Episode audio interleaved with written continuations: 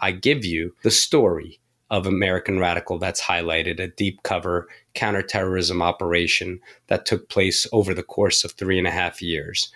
And while telling you that, I give you examples of how to prepare and how it was I was able to connect with someone who was trying to commit mass murder on a human level.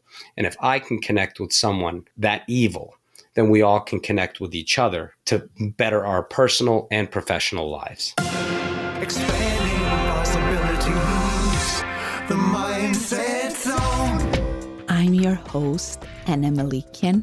And before we start with today's show, please remember to visit mindset.zone.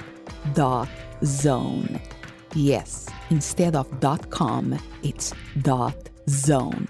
There you can find all the episodes and other amazing resources, all at mindset.zone. Today, our special guest is Tamar El Nouri, and this is not his real name because of his work as a Muslim American undercover FBI agent. It's still safer for him to remain anonymous our focus here to, is not going to be on how we infiltrate and brought down a terror cell in North America that you can read in his book, American Radical. Here, we are going to focus our conversation on how those experiences and years of leadership positions in many different agencies position him as one of the best to teach human connection to corporations and other organizations. Welcome to the Mindset Zone, Tamer. Thank you so much, Ana, for having me. And uh, when uh, I had the pleasure to meet you in person, uh, it was really fascinating to listen to your experience and afterwards reading your book and all the experience that the, what you had to learn to be a good undercover agent, first as, as a narcotic agent and then as a FBI, and how that in the process is so essential to learn about humans in general and human connection in particular. So, tell us a little bit uh, uh, how uh, learning about human connection is so important uh, when you were in those roles. Yes, um, that's one of the best parts of my job was the psychological part of it. Obviously, you know, doing long-term undercover work well requires real human connection you can't fake it because I'm not an actor. Yeah, now obviously, I never had any intention of selling poison when I worked undercover narcotics or committing mass murder when I worked terrorism. Agenda and politics aside, the human connection part had to be real. You had to find a way to connect with their humanity and not what they were doing or trying to do. Otherwise, it would never work. And that's the part that I fell in love with was getting into the minds of my subjects and finding a way to connect with them on a human level. And uh, by what uh, I read in the book, uh, there is really even, how do you say, you, you study uh, the person that you were trying to connect with.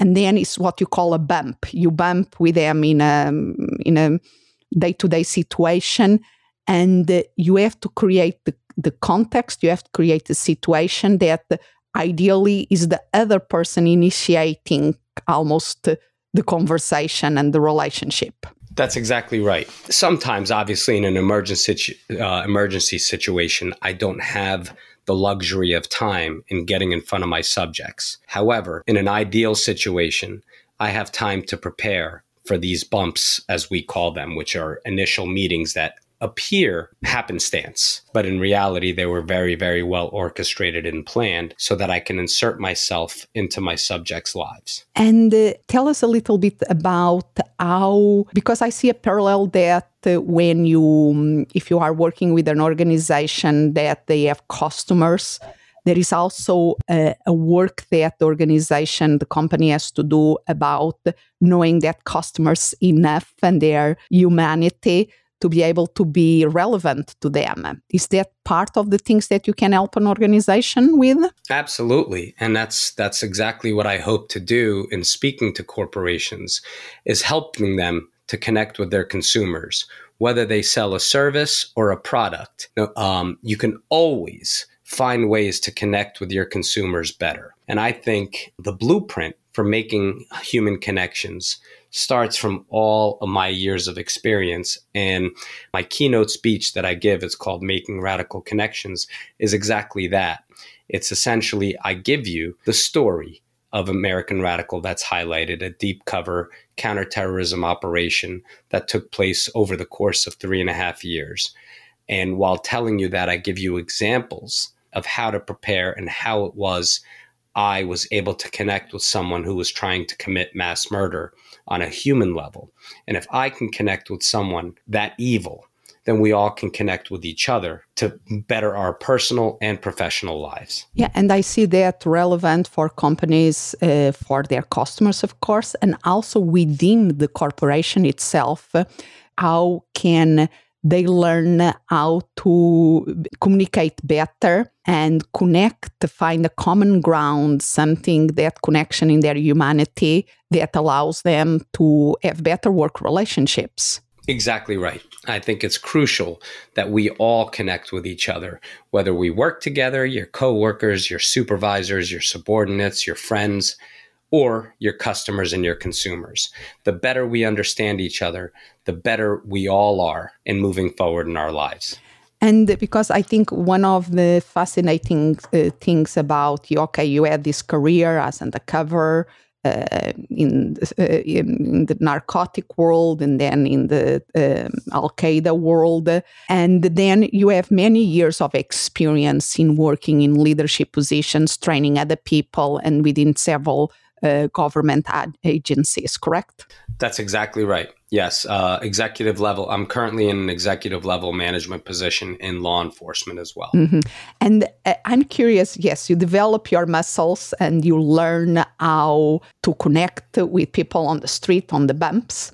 And then when you were back in the office in a more uh, tra- as the trainer or the supervisor or director or in another position, uh, did it took you some time to adapt your skills to that to being a leader of your own teams? You know what actually it's funny because no one's ever asked me that but the truth is um, i felt like i adapted even quicker because of that skill set this skill set now when i first started doing undercover work in narcotics in my mind I felt like I was a very empathetic person and that I'm very capable of seeing the world through someone else's eyes.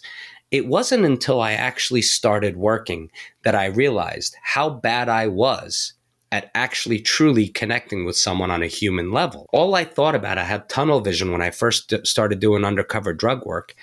All I did was think about getting the drugs in my hand and making sure the target never knew that I was a police officer. I never looked at things or prepared the right way. It wasn't until I did dove headfirst into the drug world and studied drug dealers and the, the, the drug trade through the eyes of dealers and sellers that I actually uh, was able to shed all my preconceived notions and biases of this world and see it from a whole new perspective. From there, perspective. That's when my undercover career took off.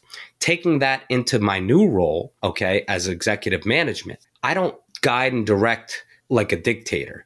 I listen. My job, and I teach all my supervisors below me, your job is to clear obstacles from your subordinates' path so that they can be successful. And the only way you can do that is by understanding and putting yourself in their shoes, what they're trying to accomplish and what they're trying to do and you help them get there. It's a completely different mindset. And no matter how much you think you know it, you don't until you actually get into the practice day in and day out of seeing the world through someone else's eyes. And is what you're speaking, the tunnel vision. Sometimes people are so focused in a certain mission or in a certain thing, uh, achieving X results, that they are not allowing themselves to see the full picture and the complexity of the, the, the, the situation. I remember that in the book you speak about the informants, uh, the, the role that they play in the drug world, and how you have to keep a good relationship with them. And that is part of the complexity of all that world. And in corporations, there is a lot, in any organization of a certain size, there is a big degree of complexity too. Absolutely. Um, no one's job is easy and no one's as uh, straightforward as we may seem to think it is. And sometimes, as you climb the ladder of success, you forget what it means to actually be a grunt on the ground and doing the job day in and day out. So it's imperative when you're given direction to understand the complexities of what your subordinates have to deal with day in and day out. Yeah. And uh, so all that experience and the, the uh, or uh, the pains of learning that you had to learn to be a good undercover agent then help you to be a good leader when you, uh, you had that opportunity. Yes, I was very fortunate um, when I ran a narcotic strike force um, to be able to guide my undercovers, my SWAT team, and my day to day ground detectives because I could see the world the way they see it. Yeah. And I knew the questions they were going to ask before they asked it. And I think that's the one of the greatest traits of a leader isn't one that just uh, expects everyone to follow him or her. It's an individual, okay, that can understand what her, his his or her people are trying to accomplish and put them in a position to succeed. That's what makes a good leader and you are in, an unusual position. There is this famous um, uh, leadership coach called Marshall Goldsmith that has uh, one book, uh, one of his more famous books is What Got You Here, Won't Get You There. That shows when people move from the doing positions to the leader positions, there is a new set of skills they have to learn to be good leaders. And because of your, you were like an exception because of your previous training you could transition that learning to becoming a good leader. Absolutely. I, I, I wholeheartedly believe that um, my leadership skills, 100% stemmed from my work, my many years as an undercover operative. Um, and I believe that that all translates to every aspect of all of our lives. People have this uh, notion that undercover work is dirty, and, and it can be. But the truth of the matter is, it's all about connecting with human beings on a human level. Sure, I'm trying to stop them from committing mass murder. Yes, that's sort of hard to ignore. But at the end of the day, when I meet a new subject, I don't care what's in the classified documents. I don't care about what he or she has done before. What I want to know is what do they do when they're not doing these bad things? So i can connect with them on a human level so that i can develop a relationship with them. And then oh by the way let's stop them from hurting yeah. And another dimension, let allow me to uh, to change gears because another dimension of the undercover work that I'm interested to see how that translated when you became a leader is uh, because when you are doing undercover, you have to be there many hours, and then you cannot uh, go home and sleep. You have to do the report back. So there is uh, you don't have uh, a lot of sleep time. So you must, uh, when you are doing undercover, sleep deprivation must have been a, a big, big thing that you had to face. Oh, absolutely. I remember during our training, sleep deprivation took center stage.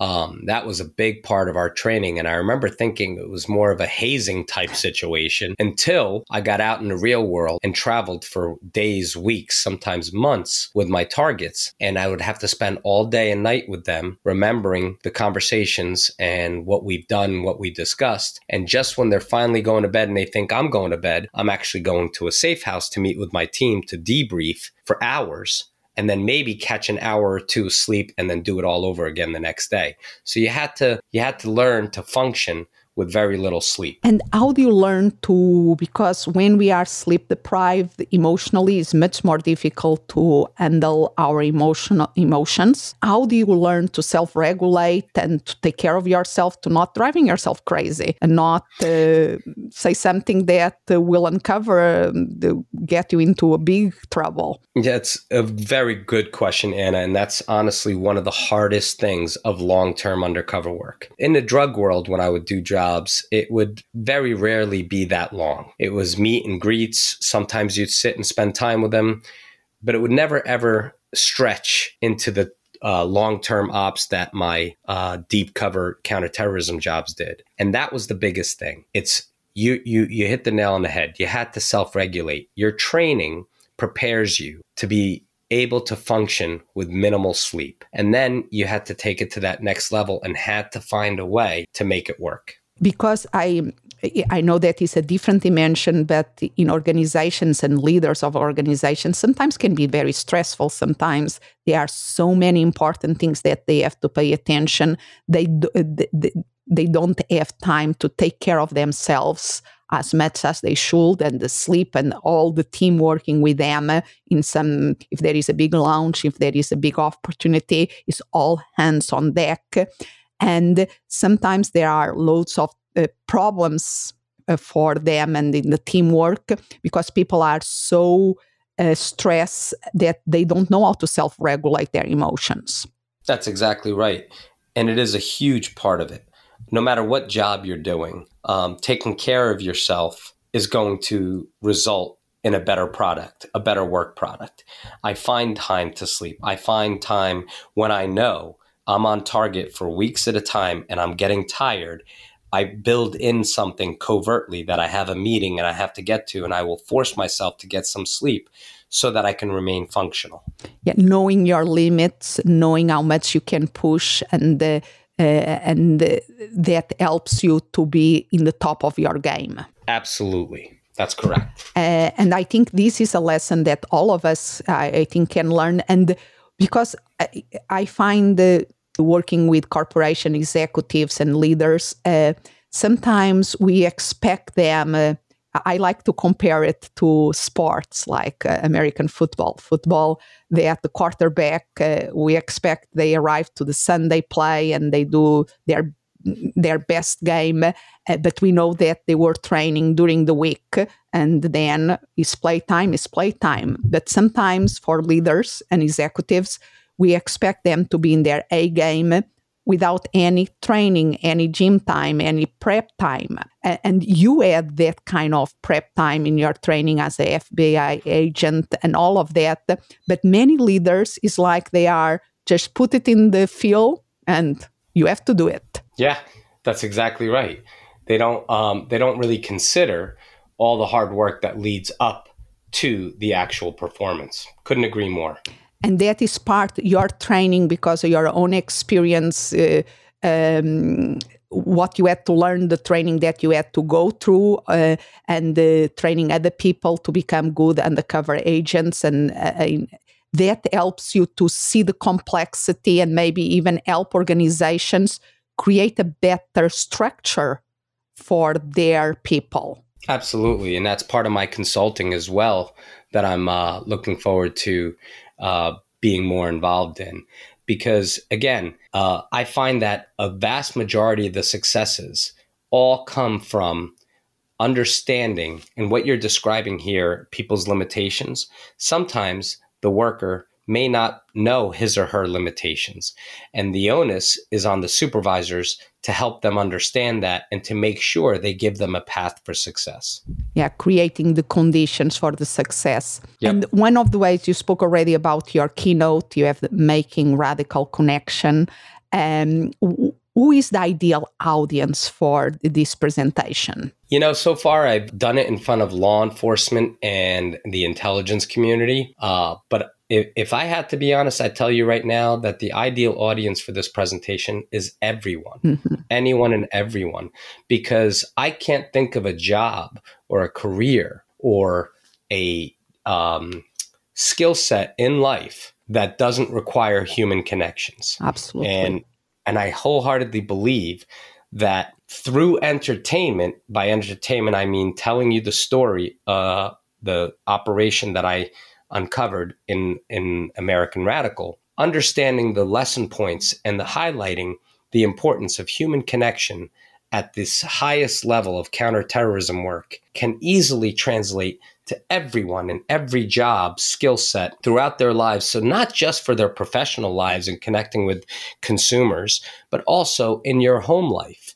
I spent the better part of my two decades working covertly. And in those two decades, I got really good, Ana, without tooting my own horn, at connecting with some of the worst people on the planet. Where I lacked was when I came home, okay? I would spend sometimes weeks or months preparing for a bump. And when I came home, I forgot to prepare to be my actual self yeah. with my family. And to me, this speech highlights the importance of not only doing it in your professional life, but in your personal life as well. Uh, of course, because indeed the taking care of yourself and allow the go back and that uh, almost uh, now the image that came to me was uh, the scuba diving with uh, when you go really deep in the ocean and then you have to decompress slowly to come to the surface otherwise you get the oxygen bubbles that are very danger you are not Absolutely. doing that to go back to your reality. You're exactly right. That's a wonderful analogy. And I also think this is extremely relevant for the new generations because uh, they are so they are very they are nowadays uh, they are from very young they will have an electronic uh, an ipad or a smartphone on their hands and they are really savvy using that tools but they are losing a little bit the human connection of meeting a stranger uh, just uh, the natural bumping with a person in the street and uh, in, engaging in a conversation. So w- you also can teach this new generation how to behave in a more natural setting. Oh, absolutely. With the advent of social media in these last two decades, if you think about it, the way technology has taken over, it has actually been glorious in the sense that it has made our world a much smaller place. Ironically, it has connected us even more so than we've ever been connected before. The downside to it is it has connected us digitally, but it has also made us lose that human touch. And unfortunately, what I'm noticing in the younger generations, the new generations, is they don't have conversations with each other the way we used to, you know, in my younger days when we didn't have cell phones or social media. So there has to be a happy middle. And sometimes it's okay when you're on an airplane to put everything away and strike up a conversation with another person and just work on that great lost art of conversation when you're actively listening to the person that you're discussing or having a conversation with while you tell them a little bit about yourself. That's something that you think is a skill set that we all had as as youngsters now seems to be lost on people. Yeah, and um, even uh, if we are in a restaurant and the waiter come, we can ask the person's name.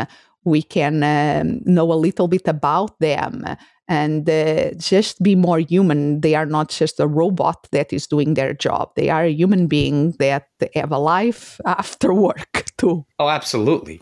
And I think it's it's imperative for you to go out of your way to have these day-to-day conversations because you'd be surprised how much you're missing by not actually being able to have a conversation with someone. Yeah, and going back to the youth, I think one of the and I have a teenage daughter, she's 13, and she's doing now volleyball. And is one of the beautiful things of a sport uh, team game is that they have to learn to communicate in many different ways, including the no verbal way and verbal way. Uh, that the the sports in for young generation, I think, is even more important now than ever, exactly because it's something that is without electronics that they have to learn how to communicate in a group. Absolutely. Uh, I think sports and, and any events like that and any activities that force you to actually be able to connect with people in another way rather than texting or liking something. Yeah. And uh, I really, um, we have people of all uh, different types of people listening to the mindset zone. But if somebody has connections in, because even the work that you do, I think is so valid even for a global organization because you due to your experience and work that you did you have that global view and the complexity of the different players and different things so you can understand the challenge that the ceo in organization have that they are a lot of pieces moving at the same time that they have to keep an eye on. Absolutely.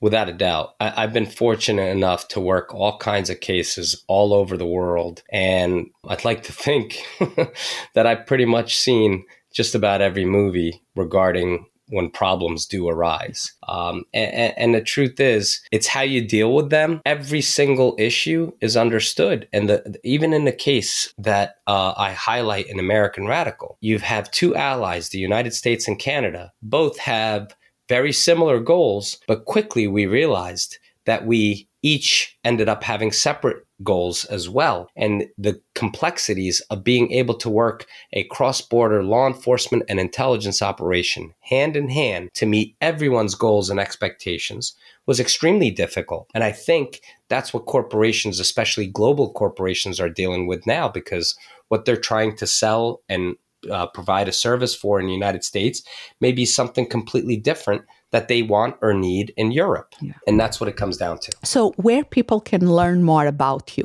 As far as uh, if they uh, want to get you as a keynote speaker, uh, if they want to oh. Uh, have a conversation uh, for you to become their consultant. Yes. Uh, well, I will have my website up. We are in the process of building my website now. If all goes well, within the next six weeks, my website will be live, and that will be uh, AmericanRadical.com and I'm hoping by at the latest mid July that will be live and that will give you anything and everything you want to know and learn about me, my services, what I provide, and my contact information will be on there. And I will make sure that all of that shows in the show notes and probably I will make the publication of this episode to go out around the, the, that same time. And I also will put in the show notes the link to the 60 minutes into, segment that you had when you published the American Radical, the book. Wonderful. Thank you, Ana. Thank you very much. Truly a pleasure to have you here.